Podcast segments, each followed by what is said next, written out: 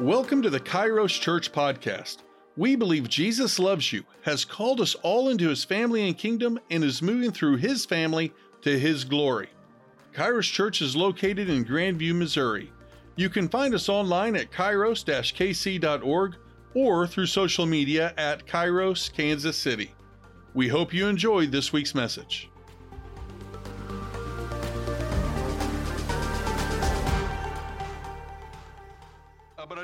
Something for you today that, that will apply. Uh, I want to do a magic trick for you. Uh, and it's, it's not a very good magic trick, I'm not going to lie to you. Uh, you're probably going to, uh, to figure it out. I'm going to give it a couple of shuffles here, maybe a quick cut, just so that you don't think that I've set this deck, because uh, I can't set the deck. It would take me probably a whole hour to sit there and put cards in the order that I want them to go into. And frankly, I don't have I don't have that kind of time at all. Um, so, that's, see, I'm not very good at this. I'm dropping the cards already. Give it a shuffle. I know it was. That's the trick. I knew it was. Okay. All right. All right. I'm going to put these in my pocket. You've probably seen a trick like this before. And uh, see, I need Alberta. Would you come up here? Would you mind?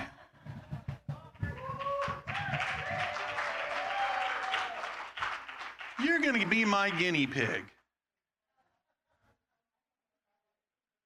now, Alberta, I'm going to help you choose a card. I'm going to help you choose a card. Come on up. Come on up.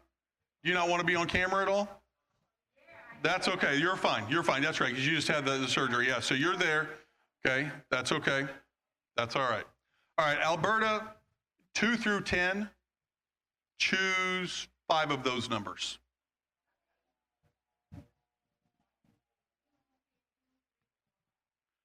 Two, three, four, five, six. Okay. So you've chosen those to eliminate them. All right, so that leaves us 7, 8, 9, and 10. Can you choose two of those numbers?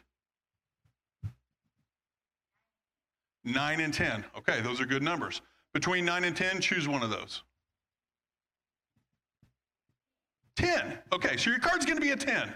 You chose that. Got 10. All right, between the four suits, uh, which are hearts, spades, diamonds, and clubs, choose two of those. Clubs and hearts. Okay. Chose to discard those just like you did the first round of numbers. All right. So that leaves spades and diamonds.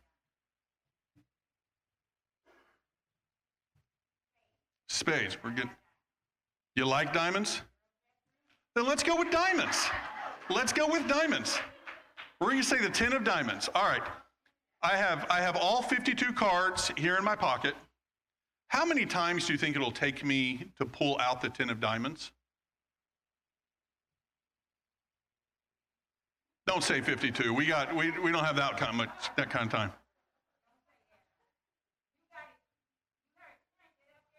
No, no, it's it's in my pocket. It's in my it's it's in my pocket. Here, I'll move over here so you can you're not you're not hiding.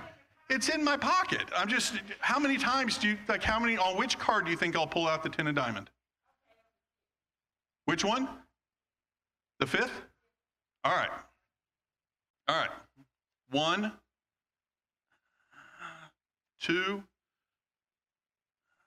three, four. So this is the one, right? Okay. Five. Ten of diamond. Right there. Right there. Thank you, Alberta. That's the ten of diamonds. I mean, it's already shuffled back. I just put it in.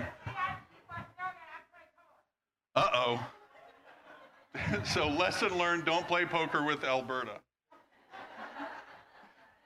That's, that's what we learned from that.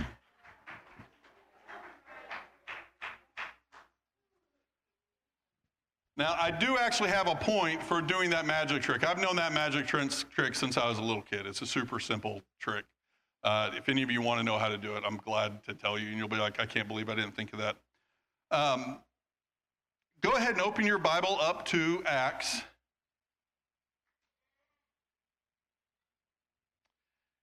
And I want to make a disclaimer for this. This is not going to be an easy sermon for me to preach because I'm going to have to be a little uh, vulnerable with some of you and share some of my my own sinful history. Okay, uh, but I think it's important, and um, yeah.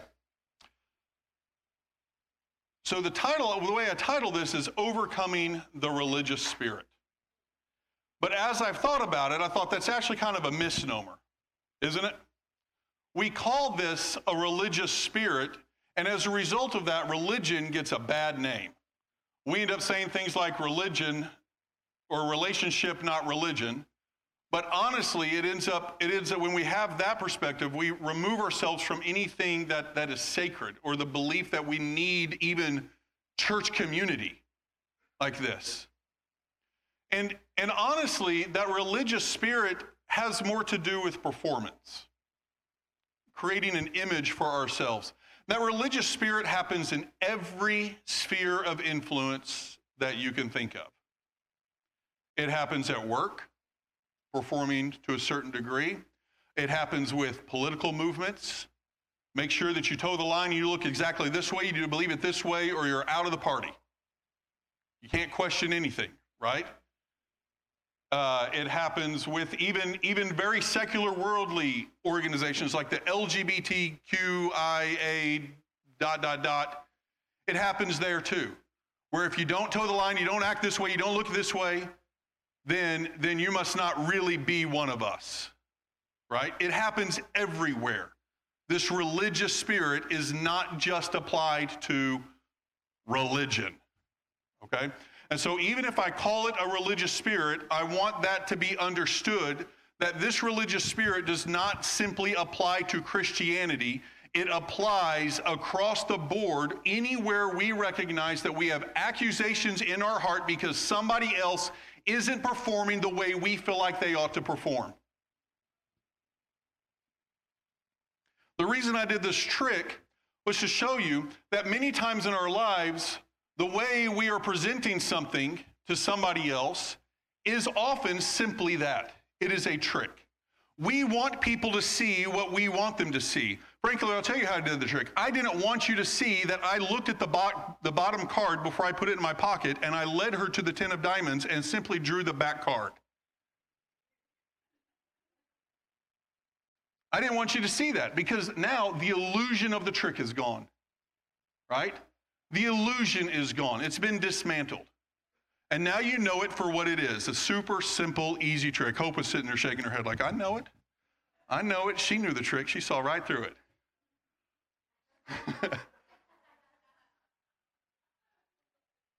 the illusion has to be dismantled.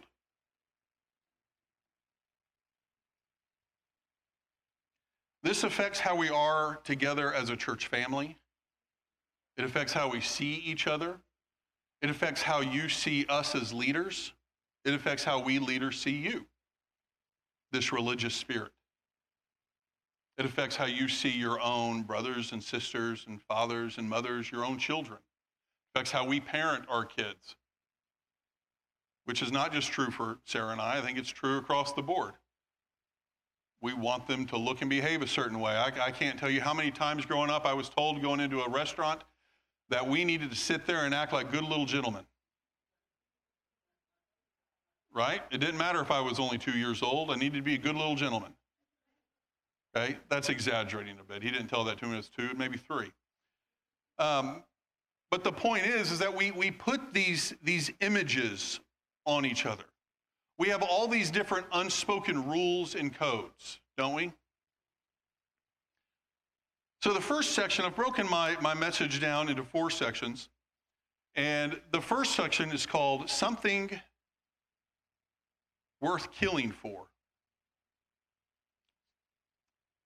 See, in the book of, of Acts, you have this little story of Stephen, the first martyr, who is presenting his case before the Sanhedrin. And he takes them, he takes these Pharisees who know all of this, they have all the knowledge. He takes them through the history of the Israelites.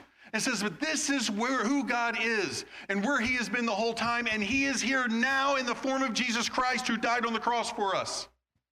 He takes them through it, and they got angrier and angrier and angrier to the point that they took him out of the city and they stoned Stephen. They killed him.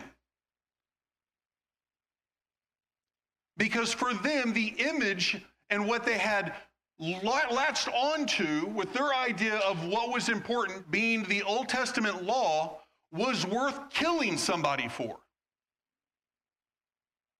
And there, standing in their presence, was this man named Saul. And people would lay their cloaks down at his feet. He would hold them, he'd care for them, he'd cheer them on, support them in this. Yes, pick up another stone, throw it at Stephen, pick up another one until he's dead. Because the self righteousness of Saul at that point was something worth killing for. The religious spirit was something worth killing for. Following that event, the church went into great persecution. It goes into Acts chapter 8. They go into great persecution, and the disciples, they, they, they fled from Jerusalem, all except for the apostles. They left. They went out into Samaria and around. They left.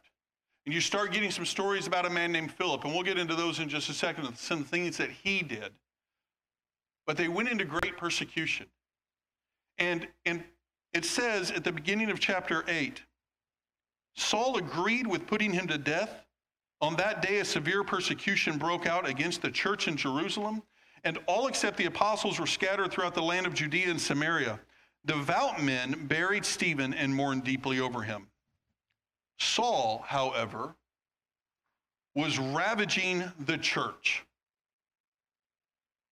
He would enter house after house after house after house, and he would drag off men and women and throw them into prison. Not just to sit in prison where they could get, you know, three meals a day, but so they would be put to death.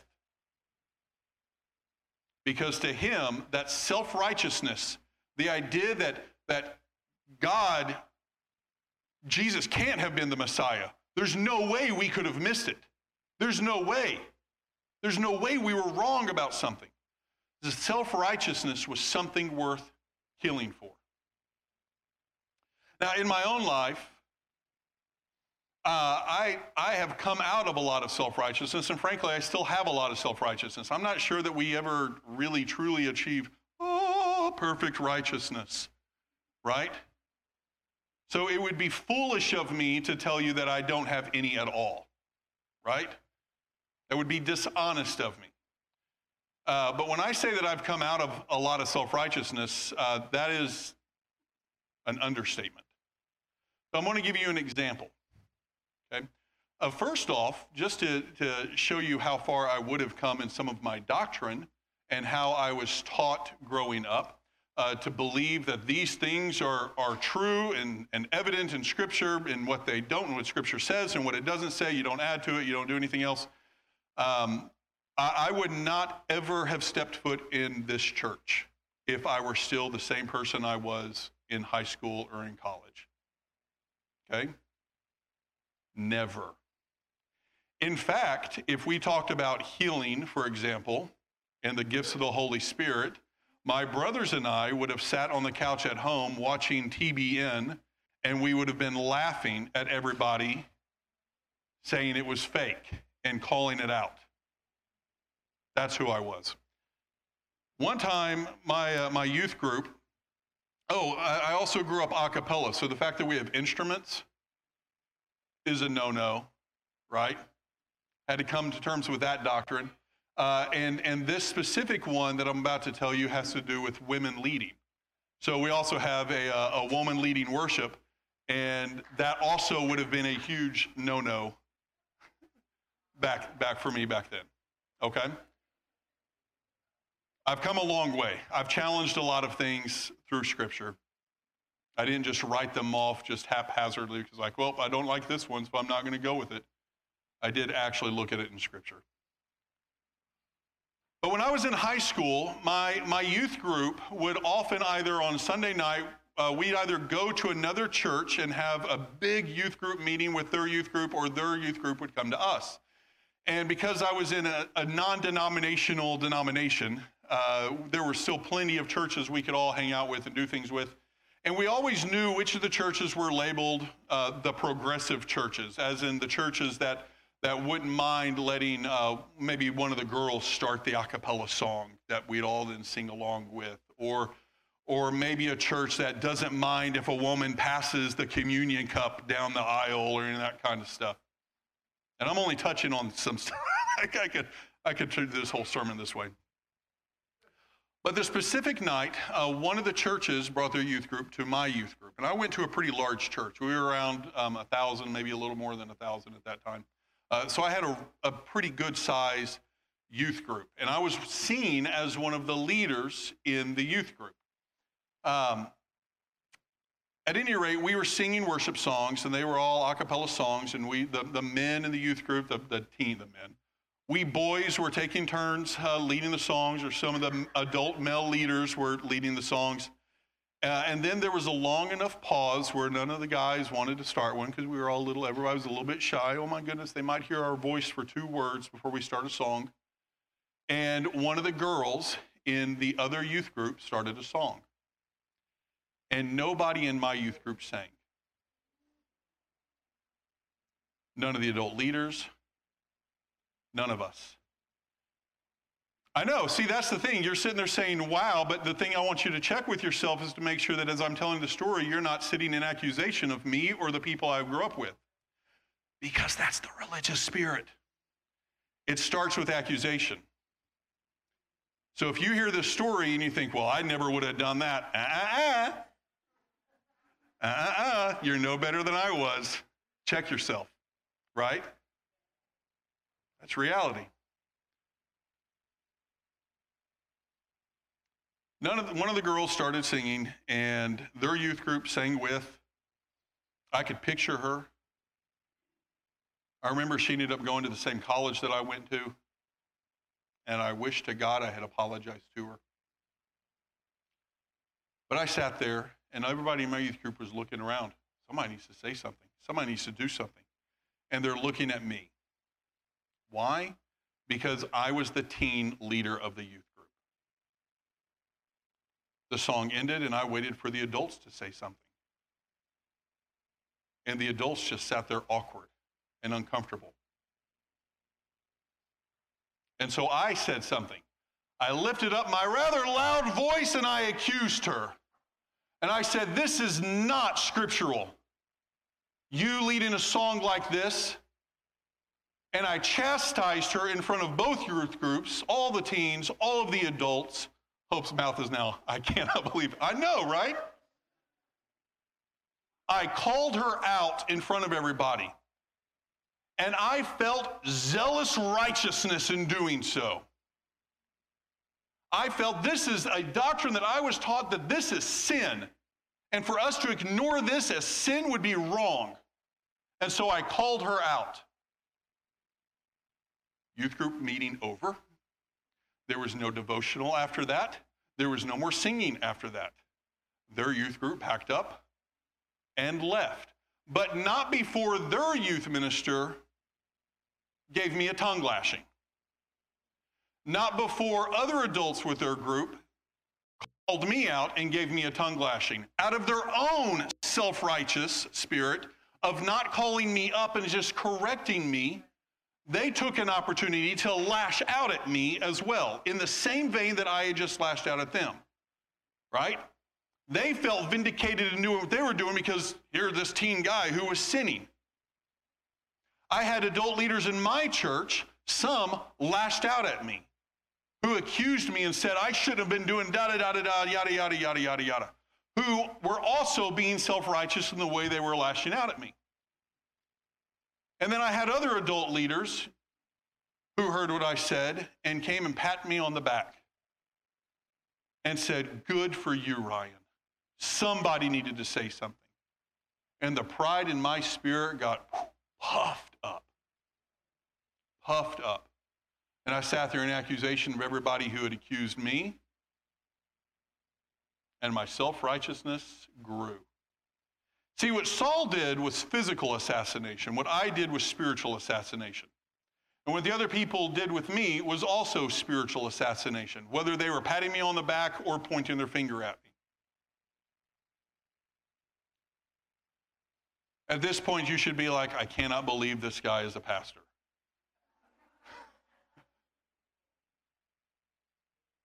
There's, there's a degree of the story where I've, I've, I can look back at my life and I can say, God, thank you for giving me the spirit and to be the kind of a person who will call out sin, who will boldly call it out. But frankly, thank you, Jesus, also for working with me enough to know how to do so in a loving way. Because there was no love involved in that. You understand that? There was no love, zero love. Zero love. The self righteous spirit, the religious spirit, can cause, in Paul's day or Saul, physical assassinations. Frankly, it can cause the same thing in our day too.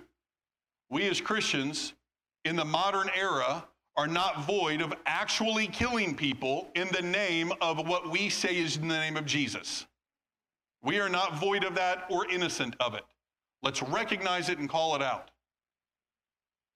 More common, though, is spiritual assassination, where we partner with the accusing spirit and we say, I cannot believe they are not doing this the way I think they should do it. Self righteousness is masked by the religious spirit. It's hard to call out because sometimes it's performance, so it looks good, right? But self righteousness, as it is masked by the religious spirit, it breeds accusation and discouragement. If you find that you are accusing others and are discouraged, there might be a bit of this going on. If you find yourself accusing others, there might be a bit of this going on. It also promotes self importance rather than God importance.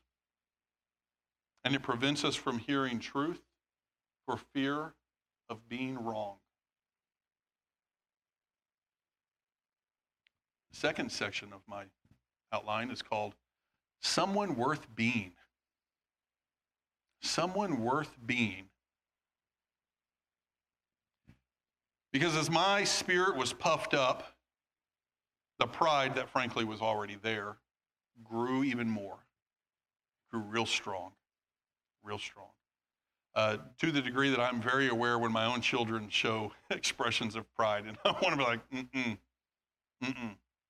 But I've got to be careful with them. Someone worth being, pride, the lust for power, the lust for authority, the desire for popularity, to be well liked within whatever, whatever organization you find yourself in. You just want people to like you, to think that you are someone worth being.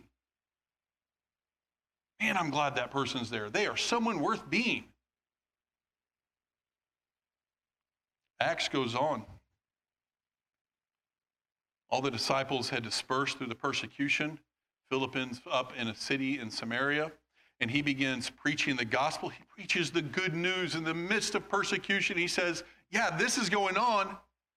And yeah, if you come to Jesus, these people are going to persecute you, but this is the good news. And this good news is worth everything else. He preaches to them, they begin to believe. He teaches them, he, he calls out unclean spirits who loudly roar out of people. He miraculously heals the lame. People see the power of God through what Philip is doing in the midst of persecution. One person who saw what was happening was this guy named Simon, Simon the sorcerer. Ooh. Simon the sorcerer, who had made a name for himself in this city. The people in the city, they called him, this is verse 10, 810. This man is called the great power of God. Look at all that Simon the sorcerer can do. And he wasn't doing anything by the power of God. Look at how great he is. Simon, though, sees what's happening. He sees what Philip is doing, and in the midst of real power, Simon knows that the power that he was wielding is weak. And he began to follow Philip. He believed and began to follow Philip.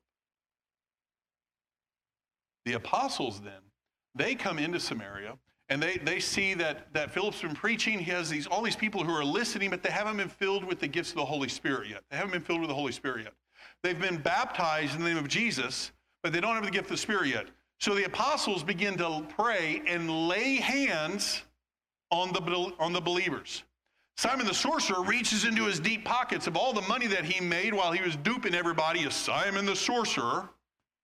And he takes out a bunch of silver and goes up to the apostles and says, Here, take all of this. Lay your hands on me so that I can also have this same power.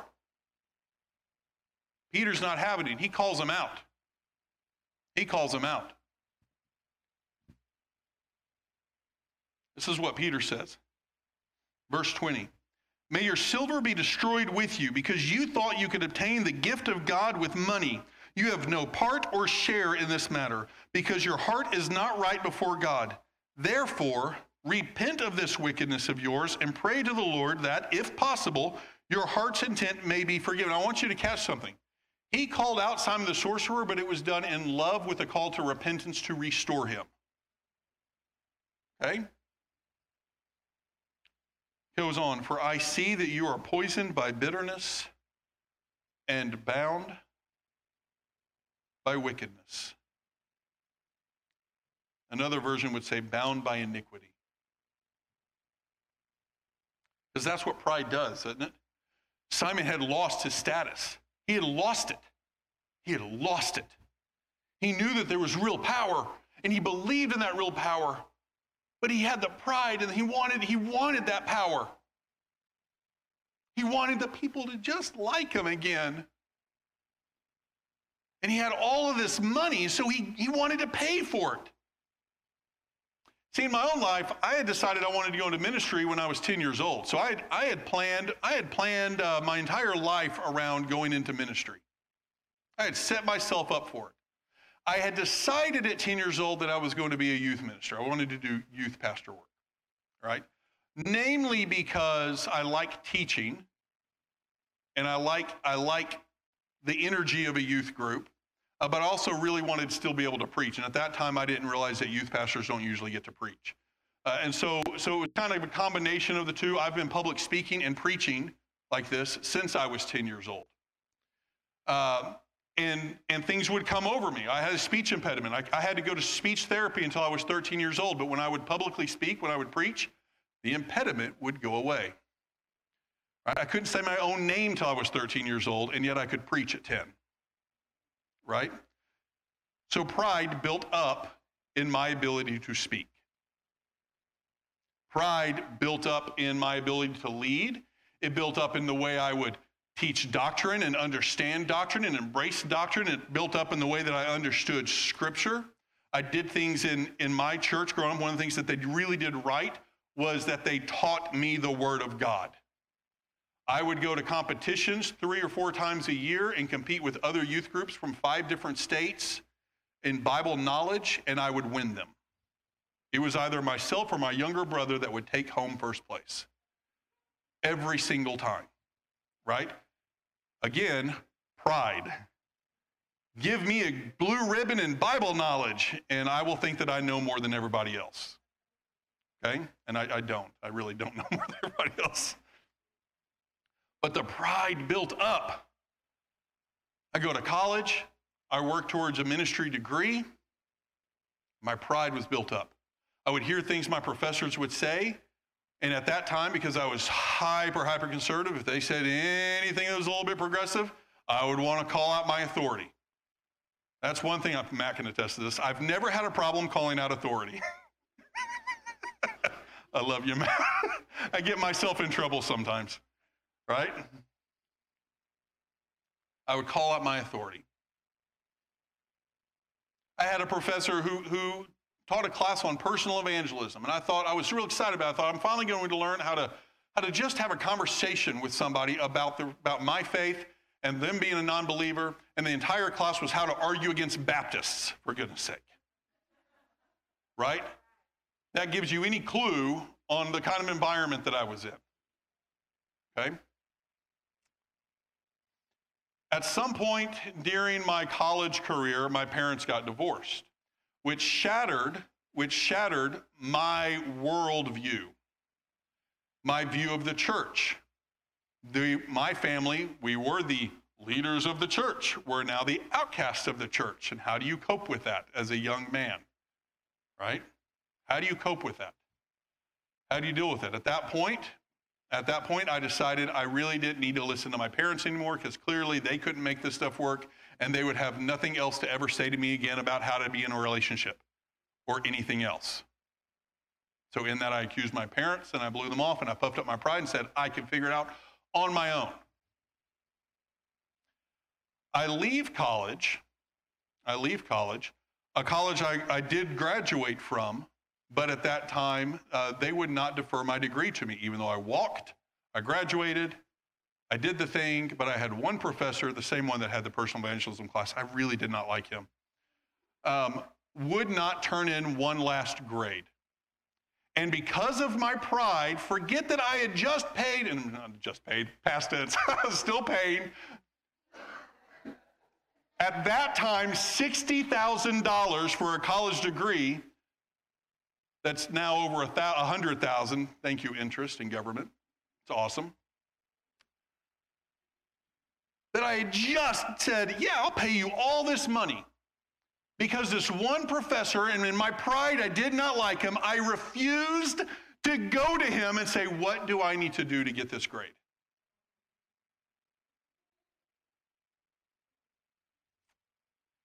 Yep. So I spent the next several years not feeling like I could ethically put a degree on my resume because the university would not defer it to me, even though he probably just needed me to write a 10 page paper. Probably. I still don't know.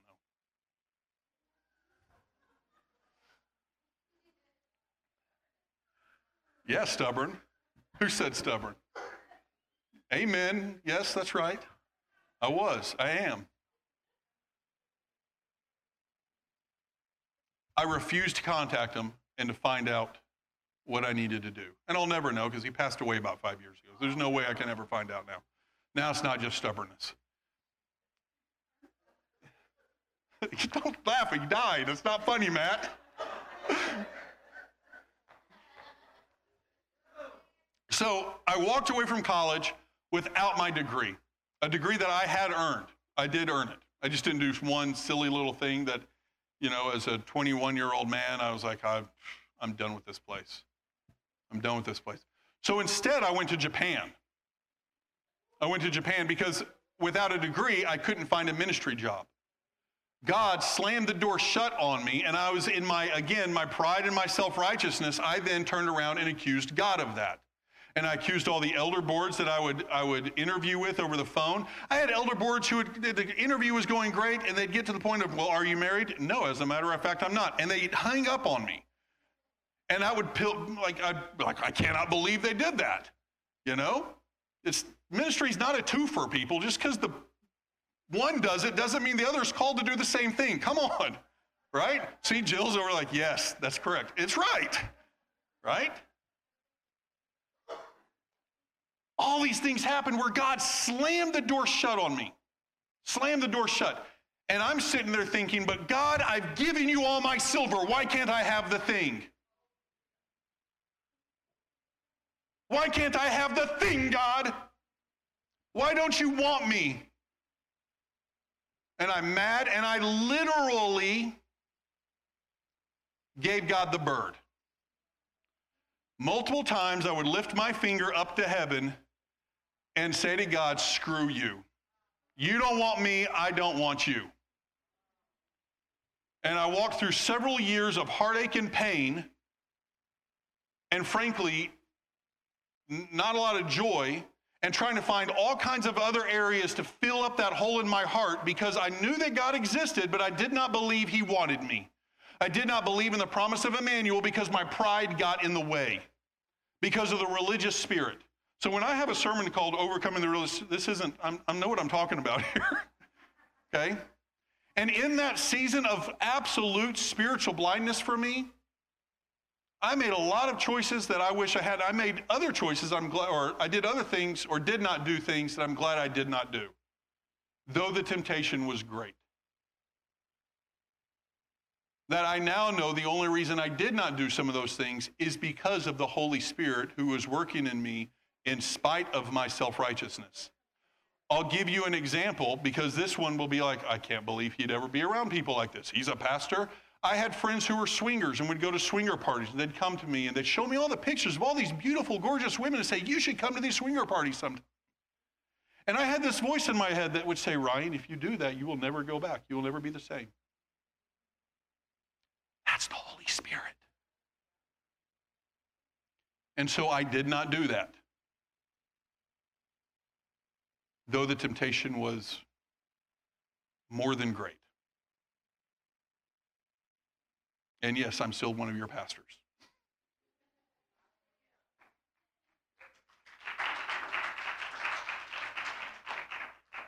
I wouldn't even be here if God hadn't moved in a way to call things out of my heart, to bring me to a place of recognizing my great, great need for Him and how much He really does love me and has been with me through all of it, how He has walked me through it to a point where I, I desired relationship with my parents and knew that I needed to walk through forgiveness because having my father in my life was more important than having bitterness. I did not want to be bound by iniquity.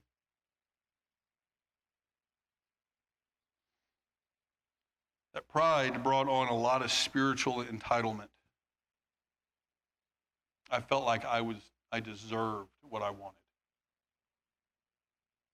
I deserved to be in the ministry.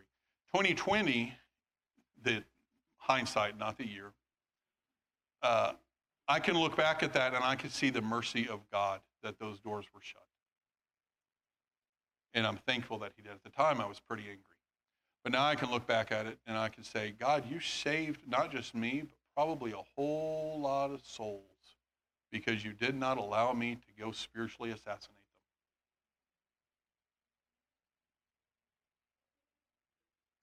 I valued my worth above God's worth, and I was poisoned by that bitterness, and I was bound by iniquity because I thought that I was someone worth being.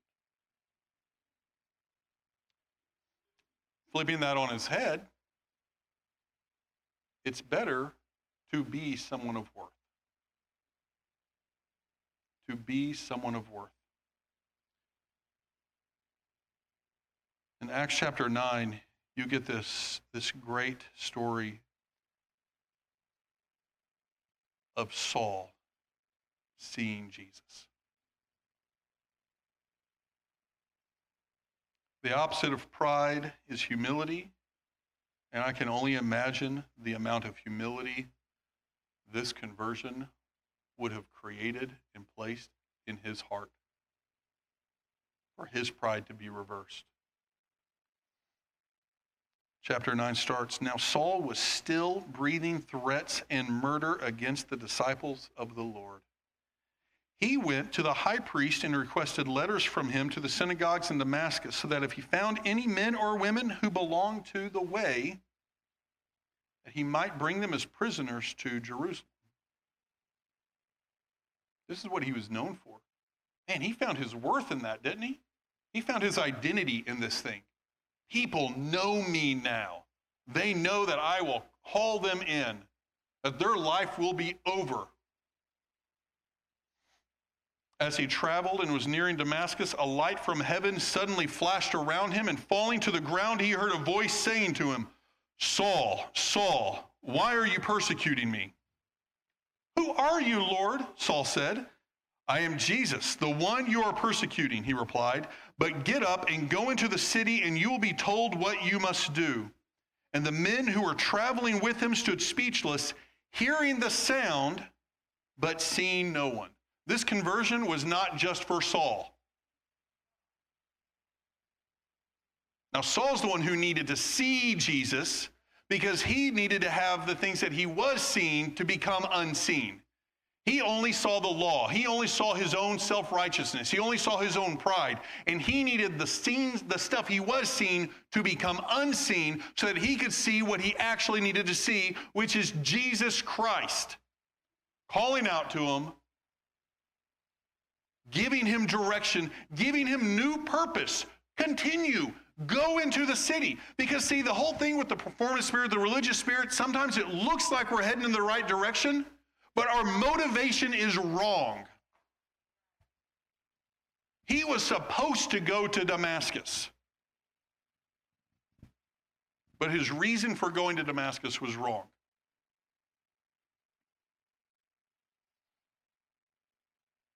It's the same direction, different motivation. On the other side of that, you end up with this guy named Ananias who's in Damascus. And God speaks to him too. And God says, Hey, Ananias, I need you to go to, to Straight Street. And there's a guy staying there in the house of Judas, which I love that. I love that he stayed in the house of a man named Judas. It wasn't the same Judas that was the apostle, but it's like I'm housing in this place that's named the betrayer, right? And God tells Ananias, I need you to go to the house of Judas on straight, on straight street and I need you to lay your hands on this man, his name is Saul, so that he can see again. And Ananias, who only he had heard of Saul, all he saw with Saul was this man who would arrest people. All he saw was the hate and the anger and the vitriol and the self righteousness. And he said, God, I don't want to do that. I don't want to do that. I've heard of this guy. You're asking me to do something that's probably going to get me killed. There are a lot of people in the Bible that have done that, by the way. Jonah is one of them. Jonah responded by running away. Ananias, though, though he brought that challenge back to God, God said, Go, because he is my chosen child to bring my name to the Gentiles and the kings and the Israelites. And Ananias did not balk at that.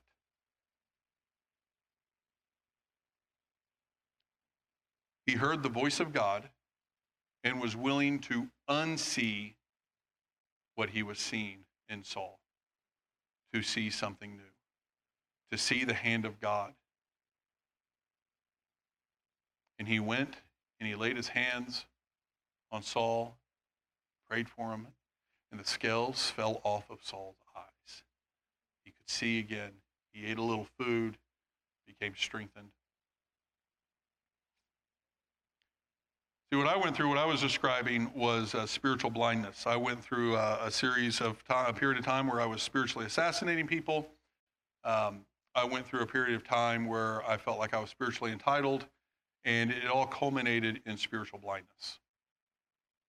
Something we all deal with one way or another. We all have blind spots. Okay?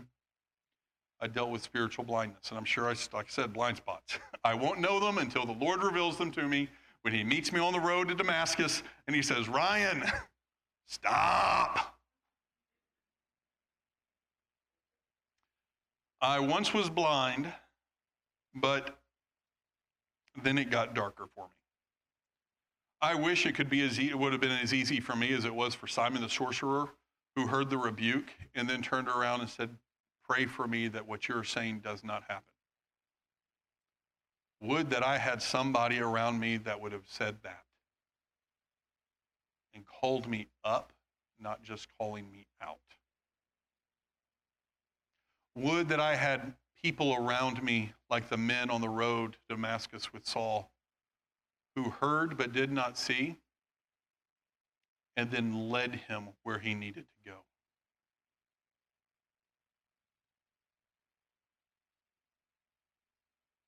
In that story, I stopped at a specific verse. Chapter 9, verse 8.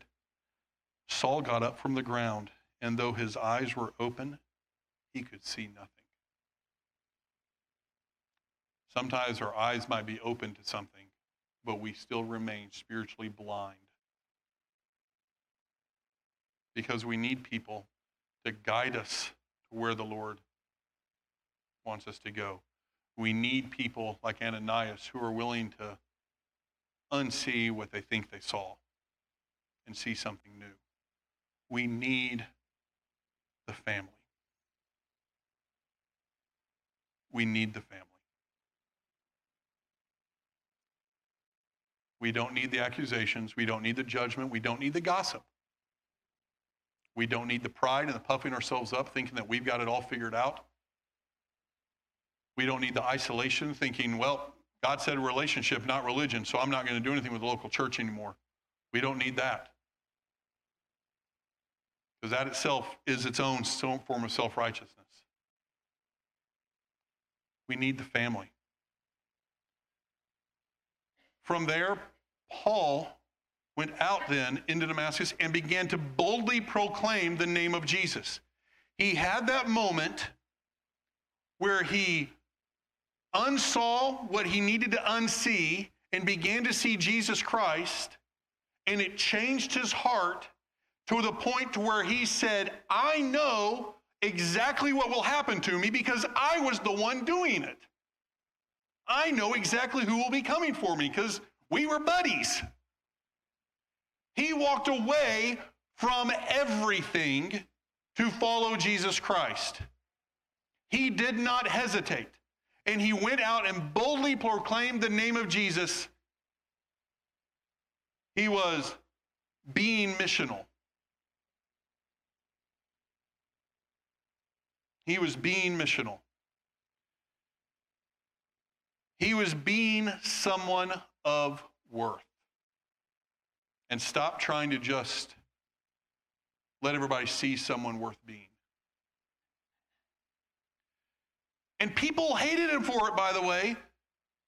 The disciples, they still looked at him and they were like, uh, I don't know. I think he might be pulling a magic trick on us and duping us. I think this much just might be a trick to get more of us. And then there were those that, that knew that no, he wouldn't have done this if this wasn't real, if he hadn't truly converted and changed and they wanted to kill him. He either had people not wanting to be in a relationship with him because they didn't trust him, or he had people wanting to kill him. We do the same thing in the church when somebody's doing something we don't happen to like. We remove ourselves from relationship and we spiritually assassinate. Let's stop that, okay? Let's just agree to stop that. It's not a good practice.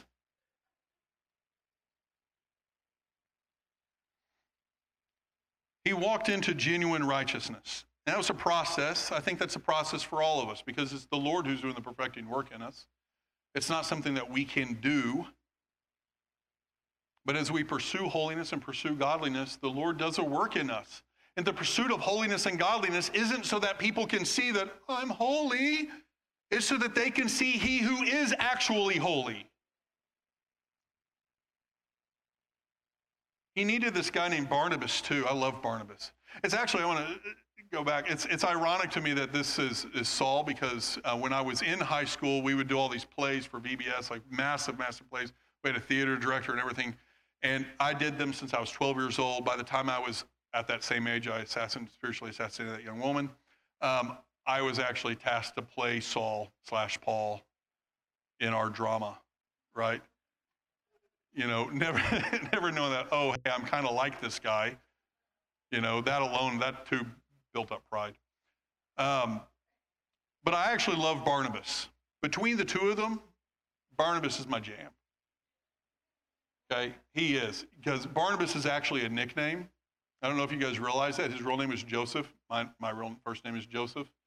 Uh, Barnabas means son of encouragement, and I've always wanted to be someone who encourages others. Obviously, I haven't always walked that out. But he's the son of encouragement. I like Barnabas because when he and Paul would go around traveling together, people would look up at them and, and they, would, they would shout out and say, Barnabas must be like Zeus and Paul is like Hermes because Paul was the one talking and Barnabas was this really big guy up there supporting them. Right? And they would, they would look at this. So we know, we know because of that that Barnabas was a big guy. His name was Joseph. He liked to encourage people. I love Barnabas. I could go on about Barnabas. I'm not going to. The point is, is that by the time he got into Jerusalem, Saul wanted to go visit the apostles. And even then, the disciples that were there were like, I don't know about this guy. I don't know about him. And Barnabas, in the face of even the disciples rejecting Barnabas because he would stand by Paul, he went to them boldly, to the apostles. He went to them boldly and said, I throw my hat in with this guy. This is real. This is real. We need to do whatever we can to give him the megaphone and get him out on the streets boldly proclaiming Jesus Christ, the Son of encouragement. More than just a pat on the back and a go get them. He put it on the line. He was family. Barnabas and Paul also had arguments later on, but I believe that they still remained in relationship and were Christian family.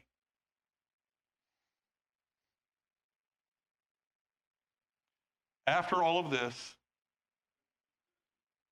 verse 9, verse 31, or chapter 9, verse 31. So the church throughout all Judea, Galilee, and Samaria had peace and was strengthened. The persecutor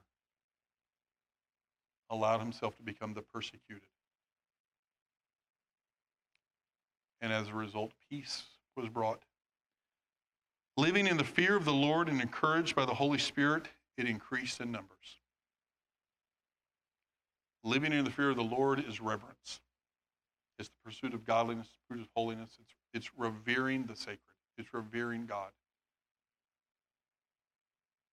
It's reverence.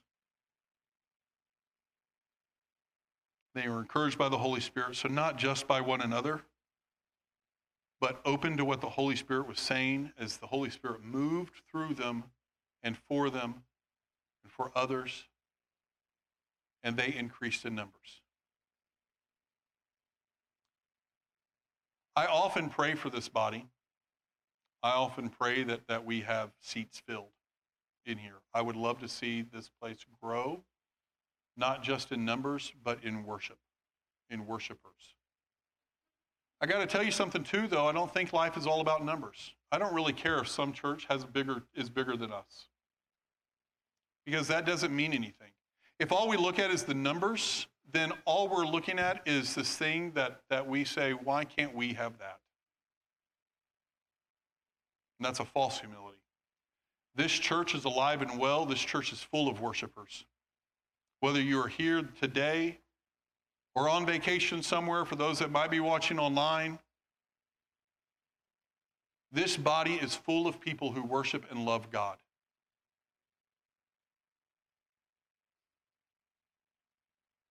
The way we increase in numbers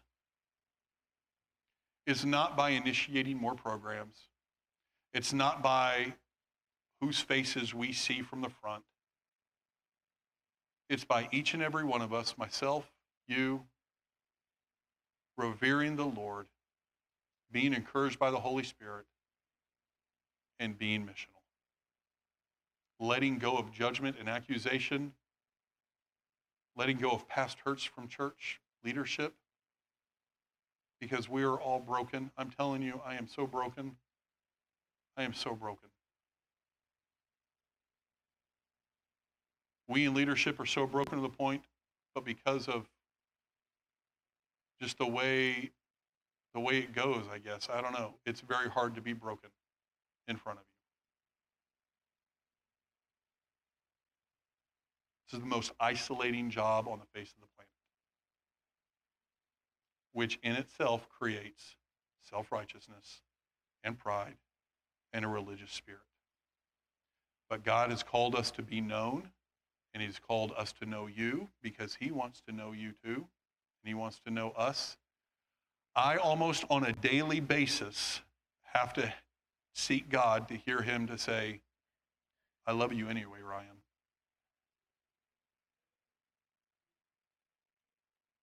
He loves me anyway. Who I was is not who I am today, and it is not who I will be tomorrow. It is not. because the Lord is doing a perfecting work in me and in this church family and in each and every one of you. It is the Lord's hand. Be willing to change, to recognize your blind spots, and to walk with the Lord. And know that we're doing it together. In Jesus' name. Be blessed as you go through your week. Please pray for us when we're on staff retreat. I've got to spend three days with Matt, and he stinks. he doesn't. It's going to be fun. All right. Blessings to all of you guys. We love you.